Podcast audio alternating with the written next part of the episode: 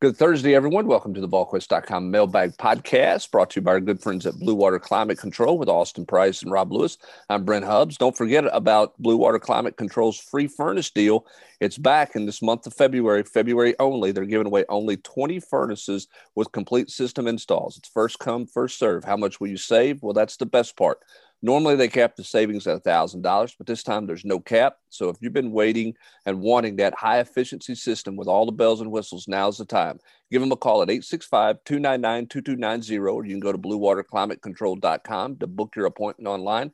They'll come out, give you a quote on your new American Standard heating and air system, and see if you're uh, eligible to get that free furnace deal. Again, that's for the month of February only. Time is running out, and they're only doing 20 of those giveaways. So be sure and check them out at bluewaterclimatecontrol.com. Guys, plenty of questions to get to in this mailbag edition of the podcast. So we'll jump right into them. We'll start with Bronco Vol. He wants to know, hey, it's early, and I know there are unknowns, but what do you see will be the major needs in the class of 2022, Austin Price? What are the needs for this team? I know they got a lot. Where, where do you put the priorities for the needs in this roster, given what we know about the new coaching staff now? Um, quarterback. Quarter, quarter, quarterback, cornerback, too, defensive back. Um, I just don't think Tennessee's real deep there. I mean, I, I do think they're – is some talent in Tennessee secondary, but I think they've got to add a lot of more depth. Um, that's why I thought the loss of Keyshawn Lawrence was so big. Uh, don't think you know they, will take running backs. I don't think that that's necessarily something they have to have, but they'll take some. They'll take re- receivers because there's a, quality, a, lot of quality receivers in this um, in, in, this recruiting class. Um, but I would go O line, D line, defensive back, and quarterback as the main ones. Just because you never can go wrong with the line of scrimmage.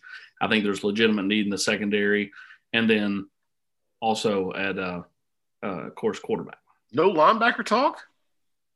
Yeah, I got to put linebackers in there too. I mean, yeah. and that's the that's the thing. You got linebacker. I'm with you, Austin. A quarterback's a must. You got to have a.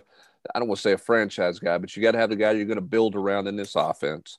Corners, they're woefully thin at the corner position to the point that you got to be looking at transfers just for this season uh, but then, Rob, you got to get home off the edge with a pass rusher. And, and you know, linebacker depth is a huge issue uh, for this upcoming season. So, you know, you got to replenish that in, in 2022 as well. I mean, I think the bottom line, Rob, lots of holes, lots of needs. Yeah. And I, I mean, I see, and I see more on, I mean, quarterback aside, I see more of those on defense than, than, than offense right now. I mean, it's like AP talked about the secondary linebacker, and, and do you have anybody coming off the edge. I mean, is Tyler Baron or Morvin Joseph are they going to develop into disruptive forces? But I mean, that's and if they do, and if they do, that changes things, Rob. Yeah, big time.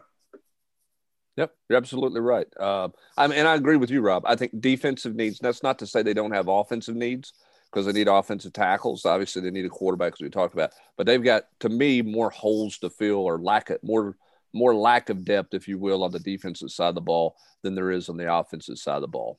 Austin, do you want to give any more details about the Jahmir Johnson, D'Angelo Gibbs brawl that you brought up in the podcast? That's what CL. I mean, so that's like the, you know, I,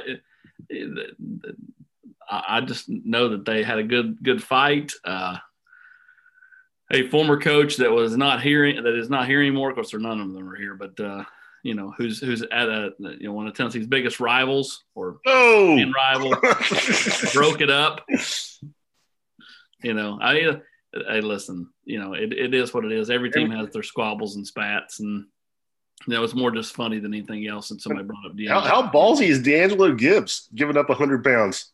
And, and what is it about Tennessee, a program where, where defensive backs take on linemen in the locker room? That seems to it seems to happen frequently. Do we, do we think Jahmir Johnson fell on a helmet? Ouch! All right, let's move on before we deep down dive into any more of those rabbit holes. We'll go to VFL 20, 4297. Seeing a lot of positive buzz on social media and on the board regarding the hire of Scott Altizer. Can you go more in depth as to why this is such a good hire for Josh Heupel? Also, any other thoughts you may have on the staff? I, I think overall from a recruiting staff standpoint, I, I, do like what Josh Heupel's got done. I think there's a there's and one thing I like about it is it does have a Tennessee flair to it, which I think is important, Rob, because you got to know how to recruit to Tennessee because recruiting to Tennessee is different than it is other schools. Every school has its own nuances, uh, but Tennessee's footprint in recruiting is a little bit different. And understanding that footprint and understanding how to recruit to Tennessee I think is important. I, think the thing that you've seen with Scott Altizer, one, he's a good talent evaluator, has been for a long time, but the reaction on social media was from former players, which tells you the respect he has. And let's face it, Rob, the old guard, some of them aren't here, and some of them are getting older. So, who is your bridge to the past that you want to try to tie into your future? You better have somebody that can do that. And what better way than to have a guy who was here in a great run in the 90s and the early 2000s, who's also an East Tennessee native that knows a lot of these former players. I think that's why you saw the Twitter love that he got when the news broke. I mean, that, that's that was going to be my first response ever was like what what you saw from from former players who were here when, when Scott was, you know, kind of running that that recruiting department. And um, I mean, I mean, his track record speaks for itself. I mean, you look at the the late '90s, early 2000s. I mean, I'm not saying that, that he's the reason all those guys came here, but he's he found a lot of those guys, and not just the superstars either. I mean, I mean, I you remember the story. One of one of his greatest finds was Arian Foster back in the day. Remember when like Randy? I mean, this is I'm not trying to throw shade on Randy Sanders, but and I can't I can't even believe I remember the kid's name. But Randy was recruiting the the quarterback from San Diego. Uh, who he No, that was Arizona. No, Kovalcheck. Yeah, yeah, oh, yeah, yeah, wow. yeah. Richard, Richard. How about that pull, guys? How about that pull? That's a hell of a pull on a Thursday. But, but oh, remember, man, he was a he was a year older than Arian, and Randy had gone out there to like watch the quarterback, and Scott was watching tape of the quarterback, and he was like, "Whoa!" I mean, they were they were playing. I think he was playing against Arian. They, they weren't on the same team, and Arian was. I mean, Arian was a recruit. He was a three star guy. He was on you know a lot of Pac-12 teams' radar, and Scott was, was like, "Whoa!" You know, what about this running back? And uh, I, if I recall the story, Randy was like, ah, you know, I don't really remember. He's like, and Scott was like, well, maybe I think we need to go take a look at this kid. I mean, that, that's that's the best Altizer story that I remember. But just, I mean, he got it so well respected, son of a son of a football coach, long time, you know, his dad, long time. Oh, Carlos. At, at, Austin Price's alma mater, Morristown East, but just I mean, an East Tennessee guy that you know just bleeds orange. Who gets more recognition when they go to East, Austin Price or Carlos Altizer? Oh, Carlos Altizer, he's a legend. I'm I'm a never was. So that that that, that, that, that, that that's a that's a definite and, and one and, and one awesome teacher that everybody loved. Let, let me ask you, Austin, about just the recruiting staff in general. Do you do you do you think do you feel the same way I do that the fact that it does have a Tennessee flair to it from an on-campus recruiting director standpoint uh, and, and other things helps Tennessee, and and that's something that was a nice move by Josh Heupel to get a Tennessee flair to it, or do you think that's a little bit overblown because recruiting is obviously different now than it was when Brandon Lawson was here previously or Scott Altizer was here? I, I don't think it's. Uh, how do I put this? Their impact is not overblown. Um, I, I don't, you know, what, you know, putting out the new. I mean, like most people aren't gonna like if you say Trey Johnson's coming to Tennessee. The common fans like, who is Trey Johnson? Right. But the impact of Trey Johnson and or Brandon Lawson and or Scott Altizer or whoever else, to me is is you know maybe not seen or felt enough that it should be. Like um, you know, I, so I, that's kind of where I'm at. Like you know, I don't think that like you know I don't know oh chin chip because he's got these but these guys to me understand the tradition understand the landscape and so they can look at a guy like let's say Jerry Mack you know who's from Memphis but hasn't coached at this level and or at Tennessee and say hey here's something you need to know about this. They can look at a guy like Cody Burns and say hey this is something that you know it, you know they've done here in the past had success with it you know yada yada yada. So um, I, I think that their their impact will be far greater than maybe you know you know I guess the the initial like oh they, are getting a Tennessee guy back in here. I, I, think that their impact is is different. Interesting. All right, um, to Bridgeville we go. That's all you got for me is interesting. Yeah, that is interesting. I, I mean, I, you know, I think it's good. Well, what do you want me to say? It's the greatest. It's the greatest point ever made by a Morristown East graduate. That should put a statue up for you in Hamblen County for that comment. Bridgeville wants to know would it help the basketball Vols to try some zone with teams like Alabama and LSU style of guard play? Rob, I, I, totally think so, and I, I, I know for a fact that they practiced it on Monday and Tuesday because they were shorthanded. You know, because they they had three guys out for contact tracing, and I know from talking with some some people around the program that they they they practiced it. Person I talked to thought they were going to play it on Wednesday against South Carolina, and then what do you see, Rick? Do not going to play zone. Just not going to happen. I mean, they they spent a lot of time, from what I was told, on Monday and Tuesday practicing the zone, and maybe it was because you know they got three guys back who were out for contact tracing, and, and Rick didn't feel like he needed to. But I mean, to me, I mean, you, you win a game by 20 and that last, you know, the last, once you get control, I mean, it was touch and go, you know, a little bit there, first 10 minutes of the second half. Tennessee didn't really get a handle on it. But, but once you go up, Tennessee went up by 14 or, yeah, 14 with eight minutes left of the game. You know, why not, why not throw it out there and, you know, play it for four minutes with your guys and, and see what it looks like after you spent, you know, an hour on combined Monday and Tuesday practicing. Why, you know, why not give it a look? But he, he just won't do it. I mean, he's, I mean, I say this affectionately, but even he's just hard headed. I mean, he's he, he hates zone. He thinks it makes guys get lazy.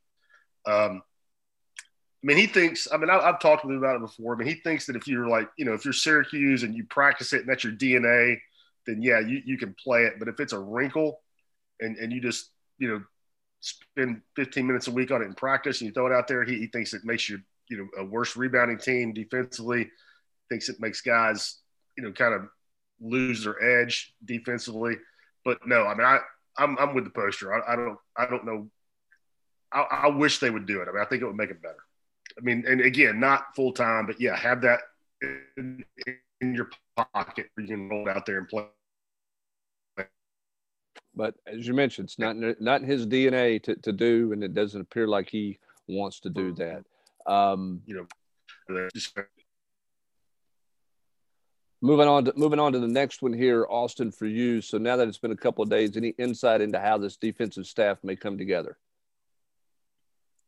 With the final two spots, yeah, you know, I, I, don't. I mean, I think a lot of it depends on you know how what what do they do they do a four four man front, a three man front, you know, and and how the defense is laid out. Uh, to me, is a big uh, determining factor on how they'll spend the last two spots because if they roll a four three, you could just say, okay, Rodney, you got the D line. We'll go hire a linebackers coach.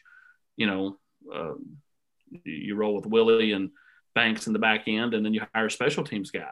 You know, who maybe hey, can, I, who know maybe you, can help in other areas. I know you love this this angle, so I want to run it by you. Any chance of Al Wilson and Eric Berry joining this staff? um, no, I, I, don't see that, but. Uh, I think there's a chance for uh, Raynoch Thompson and uh, Steve Johnson. Bill Cart. Uh, what one one name that we have checked on? I don't think there's anything going there right now, but it would be inter- just at least a tie. Austin is a guy who was a GA at Tennessee years ago by the name of Larry Knight, who was here when Willie Martinez was here. Interesting, Larry Knight played for Tim Banks at Central Michigan and GA'd at Central Michigan with Tim Banks. He's now the defensive line coach at Georgia Tech, but he's been an outside linebackers and a linebackers coach uh, before at Temple and some other places. I, I, don't think there's anything going on there, but what you do when you try to figure out who somebody might be is you look for somebody who's got a tie, and, and that's somebody who has a tie to Tennessee. I, again, nothing is brewing there to my understanding and talking to people. Don't know that anything will. Does he have enough experience at the linebacker position that you would you would want to go that way? I, I don't know, but you know you start looking for guys who has tie who have ties in some way to Tim Banks. Well, and again, are they running a four man front or a three man front? Right. If you're running a, a three man front, maybe he could coach outside backers, which are pseudo defensive ends. Um, if you're running the four man front, do they go the old route that John Chavis had when he was calling the defense from the linebacker spot, and you had Steve Caldwell with the ends and Dan Brooks with the tackles?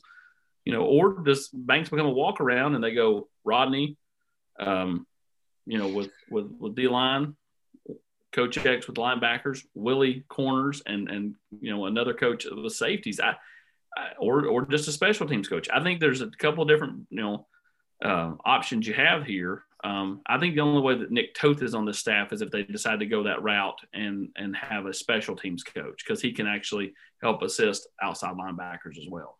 All right, let's go to the next one, AP. Let's talk some Ty Simpson. You knew this one was coming. If Tennessee's making a comeback in his recruitment, why would he not delay it a month or so and give himself more time to get to know Heupel and make sure he's making the right choice? Would you say the Vols are surging the last 24 to 48 hours or just hanging in enough to make it interesting? Hanging in enough to make it interesting. I would not say they're surging. I've never said Tennessee was the team to beat or the leader. Now they were going to be the pick had Jeremy Pruitt still been here. And I get the comments of, wait a minute, he's going to play for Jeremy Pruitt in that offense, but he won't play for Josh Heupel in this offense. Like I get that comment. I totally get it. Um, you know, but it all comes down to relationships. And, and Jeremy Pruitt had spent so much time on Ty that the relationship was, you know, way deeper than just, you know, what everybody else's relationship is with Ty. Um, so uh, I don't think that he's going to delay the month because, you know, everybody's coming off the board. Alabama and Clemson aren't going to wait much longer. And so if you delay it a month, you might as well just go ahead and pick Tennessee next Friday. That's my opinion. You know, I mean, Clemson's going to move on. If you delay it past next Friday, they're going to move on. They've already started contacting quarterback out of Texas. Um, you know, Alabama's, you know, they've offered like eight or nine quarterbacks, but they're only sitting on one. That's Ty.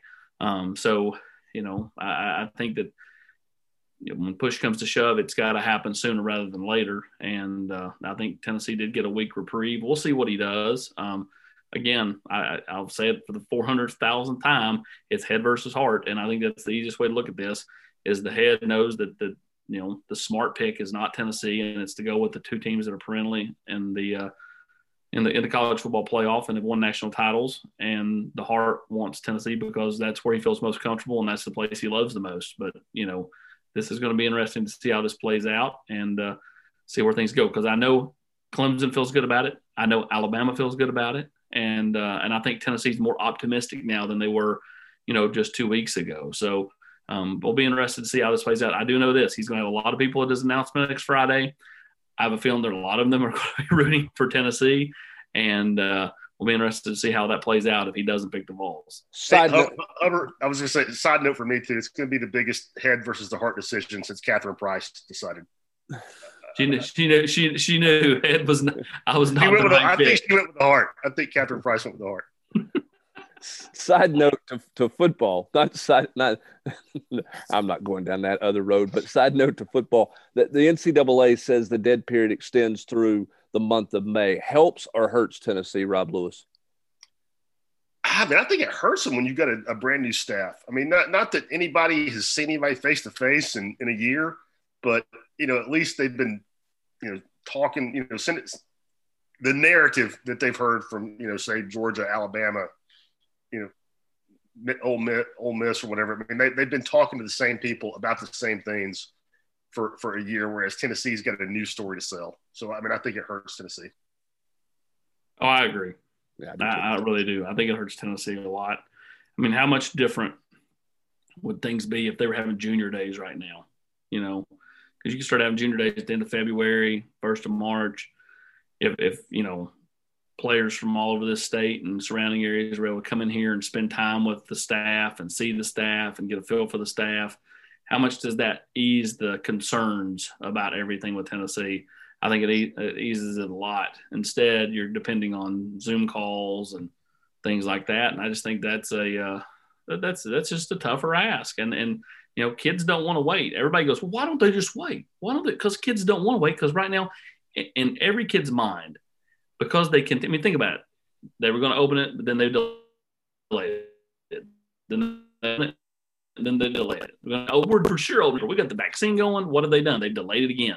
So every one of these schools that are having success are sitting there saying, "Hey, they're not going. They're going to keep delaying this because they're, until this is totally gone, and everybody knows it's not going to totally be gone the first of June.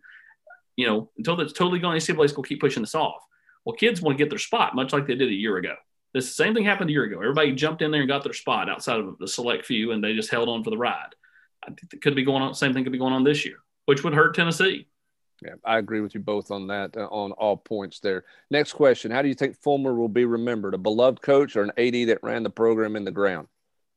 Here's where I think that is. I think on the short term, uh, Phillip Fulmer is going to take plenty of criticism for um, Jer- the hiring of Jeremy Pruitt, the NCAA stuff, and the monitoring and all that. I think over time, people will go back, Rob, to 45 and 5, national championship, uh, and a heyday in the 90s that that Tennessee fans would relish and, and it may we may never see again. I think over time it goes back to the coach. On the short term, I think he takes criticism for his work as an athletics director. Yeah, I, I, I totally agree. I mean, big big picture. I mean, the the best football coach Tennessee's had in my lifetime. Won a national championship, you know, as you mentioned, 45 and five. And I mean, yeah, he hired Jeremy Pruitt, but I mean, people, people in the know know that he didn't have a lot of choice in that. I mean, once the the people that the power players that put him in position to get the job wanted Jeremy Pruitt, and and and he was also just caught in a hurricane of dysfunction with the administration at the time. He, was he a good AD? No, but he was a great football coach. Uh, I, I, in my opinion, I think way more people are upset about the fact he's going to take thirty-seven thousand dollars a month for the next three years than they are the fact that he hired Jeremy Pruitt. I think most people are going, okay, it's one thing to maybe even get paid through the end of 2021, but to be getting paid for the next couple, you know, for the next three years, that's a bit ludicrous, you know, because, you know, at some point, you know, you've made enough money off the University of Tennessee. That's all the comments that I've continued to get thrown my way. And I think they're justified. I think at some point, you know, something should have been met in the middle and, and, you know, it would have said, you know, hey, I'll take money for a few months, but not for three years. On to the next one. Who do you see being the leaders on this team? How big is it that AJ Artis is still here and why? How surprised were you with Jay, the Jay Graham tweet? Are fans making too much of it? And what is your go to post game restaurant in Knoxville? Let's start first with leaders on this football team. I'm going to say this. I'm going to get this one started here. I think it's hard to say who the leaders are because you don't know how the staff changes go for somebody. And I'll give this example. I don't think anybody saw Nick Reveiz being the leader, one of the leaders of the Tennessee defense under Monte Kiffin when Lane Kiffin was hired. Sometimes a fresh start for somebody with a new coaching staff changes kind of who your leaders are and who they can be because somebody's got a new lease on life. Okay. They, they're, you know, it's a fresh start for them and, and they're kind of off and running. I think Alontae Taylor's trying to be a leader, wants to be a leader, Austin. But in terms of who are going to be the leaders on this team, I think that's an unidentified. Um, I think it's an unidentified group at this point in time. Yeah, I mean, you see the the people that you know Tennessee's pushing Tyler Baron out there on social media. We'll see, you know, who who materializes as as a, as a true leader on this team, um, and maybe that is Tyler Baron. Um, you know, maybe that is Alontae Taylor. I think Alontae has it in him. You know, it's just about being more consistent as a player. You know, um, and, and, and being on the field. And I think because Tennessee's lack of depth there, there's no doubt he's going to be a major factor in the secondary going forward. Um, offensively, I do wonder who that's going to be, you know, because the quarterback position is not going to be settled. The running backs are all inexperienced. The receivers are relatively all inexperienced. Velus Jones and Cade Mays probably should be the two leaders on the offense, but I'm not sure Velus is real talkative. Cade is. Um, we'll see if he can uh, materialize as a, as a as a leader on the offensive side this fall. All right. question two. AJ Artis. Still here. Players love this guy. Players love him. Players were big advocates for him. I think they're even a little bit unsettled that they still brought in the guy from UCF to kind of split the duties. Um, but yeah, I, I, I think that's a big. Jay Graham tweeting about Alabama, Rob, overblown, or one of those things where Jay Graham probably ought to ought to I'd ought to, ought to review that tweet before hitting the send button. Uh, I mean, I, I have a hard time getting getting real fired up about it about you know anything on Twitter. I mean, I'm well, I'm sure. You know, I mean, uh, I, I, I get Tennessee fans' response, but I mean, to me, it's it's kind of a tempest in a teapot. Well, I, I will tell you what I told him that there was no juice in the or the squeeze there, and you know he he he tried to tell me he didn't mean it the way it came out. I said, don't matter, it came out that way. So like I was like, that was dumb. It's just plain dumb, you know. Um, with that said, you know, I've I've seen responses to tweets that he had sent since he'd gotten to Alabama, you know, with people calling him every word under the book, racial words. This was what before yesterday. And so, I, you know, that's the problem with Twitter is, is, you know, people hide behind their handles and, you know, no one, nobody's ever going to get to them and they just say stupid stuff. So, you know, it is what it is. As Rob said, Twitter's Twitter. My go-to post-game restaurant is the Krystal on Millertown. That's a number one with two apple pies. That's my go-to post-game restaurant. Guy wanted to know. That's where I stop on my way home most of the time. That's four Krystals, no cheese, fries, and two apple pies. Nice. Um, I'm sure everybody wanted to know that. If you had to bet one way or the other, do you see Neyland Stadium as normal operations or limited operations next fall? When do you think a final decision will be made? Um, I think the hope is that it's full capacity, but at this point in time, nobody knows. And, and I think if anybody says um, otherwise, then nobody has any idea of, of where this thing's going to be. But I, I, think the hope and belief from uh, everybody who needs that money, who's looking for that financial benefit of a full stadium, are hoping that there are full stadiums uh, throughout the fall, um, you know, in, in sports. Uh, regardless of what that sport is, it, I think a lot of it depends too, Brent. Like, because I, I've told some of my friends this. I just think that a lot of corporations and or organizations, uh, you know, universities, any of those, you know, those type things are going to be slow to just open it back up. They're going to be more guarded with just turning it loose. I think it's going to take somebody, whether it's a particular school or a particular organization or a particular whatever, taking a chance. And then once one person does it, to me, there'll be a domino fall of people that open it back up and full. I don't think you're just going to see this okay, the vaccine's out, we're good to go. You know, I think it's going to take Fauci saying something or something to that effect. Rob, uh, PGA Vol for Life wants to know why specifically was Kevin Steele never considered a legitimate candidate for the defensive coordinator position? Um, what's up there?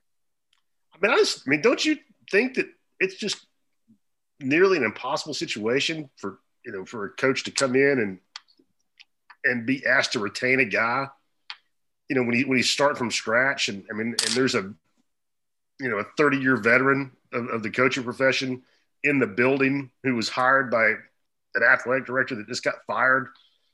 I mean, I, I, I mean, it's one of the weirdest things ever to me. I mean, why, why they hired him in the first place, just so you can slap an interim tag on somebody for 10 days.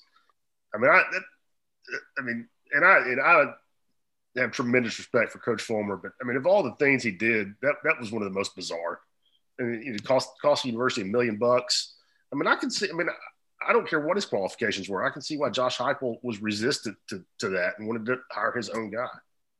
Yeah, I think that's what it boiled down to is that it just a comfort level there, and that's not to say that Josh Heupel dislikes Kevin Steele, but it's a comfort level. Kevin and Steele know, he knows everybody surrounding the University of Tennessee. Was was a was a finalist for the job three years ago. Right, and and, and, and wanted an interview and wanted an interview for the job this time. And led a palace coup to get Gus Malzahn fired at Auburn a month before he landed in Knoxville. I mean, I, I think it's a no-brainer why Josh Heupel was re- resistant to that. Ding, awesome. ding, ding, ding, ding. If you had Palace Coup in your ball Quest bingo, you win.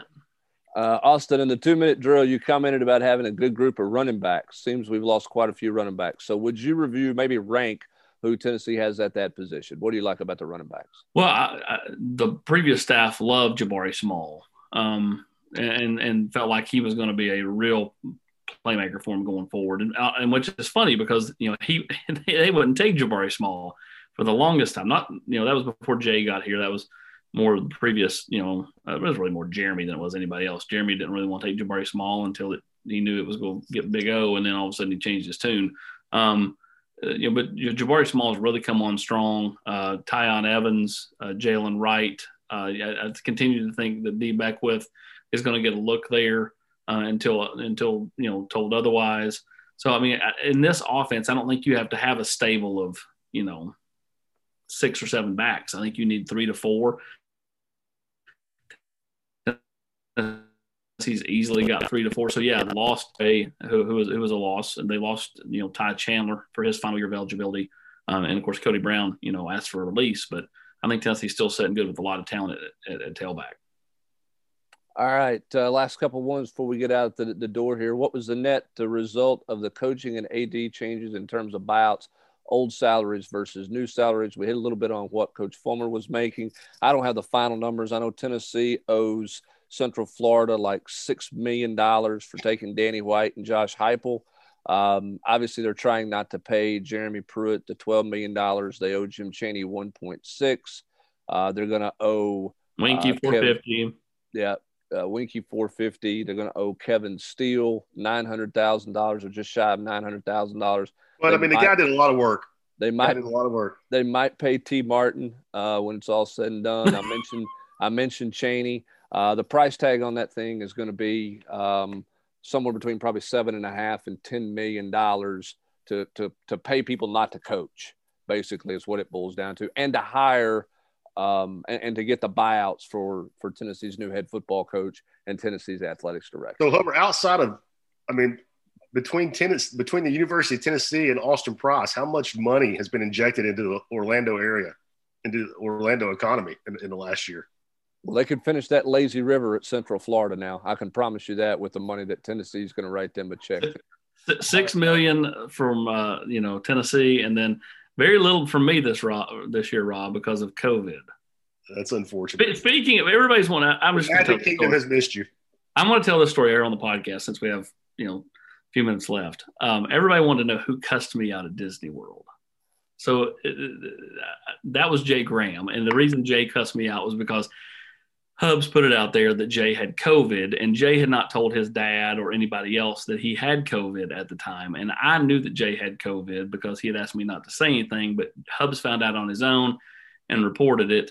And of course, Jay felt like I had told Hubs. And then he came back and apologized later that day. That's the sound of Austin Price backing the bus up over someone. Beep, beep, wow, beep. Look at that. so, after the fact, I'm just kidding. While so, he was so, in a tea, while he was in a teacup, however, that was the so, worst part. So yes, there, there you go. That there, there's there, there's the answer to that question from two months ago. That, that was Jay Graham, who again came back and apologized uh, later that day, but it was still funny nonetheless. Rob, what do you think this basketball team's ceiling is in this tournament? Oh my God! I mean, I, I don't, I don't know. I really don't. I mean, I go from thinking. I mean, they could lose in the they could lose to, you know, in a 5-12 game, or I mean, they could be in Sweet Sixteen. I mean, I mean, they could they could beat anybody they play outside of you know Gonzaga or Baylor, in my opinion, from te- from teams I saw. So I mean, in ceiling, I mean, they could they could get to the Final Four if they play like they did last night for three weeks in a row. But I mean, does anybody think they're going to play that way? I mean, I don't. I mean, they're just have, they the the, consi- the inconsistency of this team is beyond anything I, have seen. And I, maybe it's COVID related. Maybe it's just because it's crazy year. They have guys in and out. They didn't have a preseason. But when they play their absolute best, I mean, they're, they could get they could get to the final four. But I have absolutely no confidence they can do that for four or five games in a row. If I were Rick Barnes, I would have me in attendance every night. That way, that way Victor Bailey can shoot the lights out. Um, you know, I, I, mean, somebody said last night he's going to be a key. I think, I think Josiah James and Victor Bailey are guys that are going to determine Tennessee's fate because Josiah does so much on the periphery, whether it be rebounds or assists and, and stuff. And then Victor Bailey, Rob, he's going to shoot you in games and he's going to shoot you out of games, and it all depends on the night. And uh, he's going to continue to shoot it. To me, I, I, mean, I think the I think the bigger deal last night was Fulkerson. I don't think Victor. He Victor ran it. He was aggressive. Victor Bailey will never will never have a, another game like that in, in, his life, in my opinion. Maybe but he's I'll, still going to shoot the ball. Maybe though. I'll look stupid in saying that, but Fulkerson can have a bunch of games like he had last night. I agree. Points, seven to twelve from the floor. I mean, he doesn't need, he's not going to score 19 every night out, but he was aggressive. He was running the floor. When he got the ball, he was confident. He looked to do things. That to me was the most encouraging thing uh, uh about last night's game was Fulkerson by far. I mean, Bailey was great. He was phenomenal, but I mean, he caught, to me, that was lightning in a bottle. Fulkerson is the more substantial thing. If he can do that consistently, then Tennessee's a much different team. All right, last one here or last two here. Blue Miss Vol wants to know who's going to recruit Nashville, Austin. I don't know yet. None of, that, none of, that, stuff's been decided. Did you say beside me? Beside you. Um, who, who, do you put in Nashville? I mean, you can't put Rodney Garner everywhere. We know that. No, you can't. What, what are you rolling? You're rolling Kodi Burns? You're rolling Golesh? What are you rolling in Nashville? I, I would roll. I, am You're going to believe Jerry Mack in Memphis. I think it depends on who you hire in these final two spots. Um, you know, um, but I don't think there's going to be anybody with some heavy mid-state ties. So yes, Kodi Burns makes some sense, um, you know, because there are receivers there, especially in the 2022 class. Rolling your offensive coordinator over there slash tight ends coach uh, wouldn't be a bad thing. I think a lot of it depends, you know, how things shake out. I, I Rodney will be in Atlanta now. He may venture into other areas, um, but he, will predominantly be based in Atlanta, in my opinion. Yeah, I agree with that, and and I think you put multiple people in Nashville. I, I Yeah, think, I think that's where they screwed up last year. Is like know, T T literally had Memphis and Nashville, and that's unrealistic to have one Yeah. guy in both those areas. No, too too many calls you have to make, too too many conversations you have to have on on a regular basis. Uh, you can't neglect one city over the other because I think feelings get hurt pretty easily that way. Everybody knows everybody, so they know if you call one area and you're not calling another area. I think you got to have multiple multiple people uh, involved in, in that in that situation there. So, final question out of the gate here as we wrap up the mailbag edition of uh, the podcast, and that is um, where did I go with this question? Offensive skill guy on the roster who's not played regularly that you think has the most upside if developed and coached. This guy says the Jimmy Holiday come to mind. I, I think I think I'm most intrigued to see what Evans looks like, who just arrived at the running back position, and then I want to see how Malachi Wideman fits into this offense. What can they get out of Malachi Wideman? Is it as easy of an offense to learn as they all want to act like it is? And can they what kind of production can they get from Wideman? Because to me, he's the guy who can take the top off of it, and we know they want to stretch the field vertically. He back with because he's he, he's versatile. Where, where, where, where can they find a home for him? And maybe they move him all around and use him in a number of different places. Yeah, for, for me, it's just. I mean, Hubbard, you talk in any of those three, so, going to be sophomore wide receivers that we didn't see a lot of. Wideman, Callaway, Holiday. Any any three of those guys are the ones I'm most intrigued about. All right, that's going to do it for this edition of the Blue Water Climate Control VolQuest.com podcast for Rob Lewis and Austin Price. I'm Brent Hubbs. Thanks for joining us. Have a great rest of your Thursday, everybody.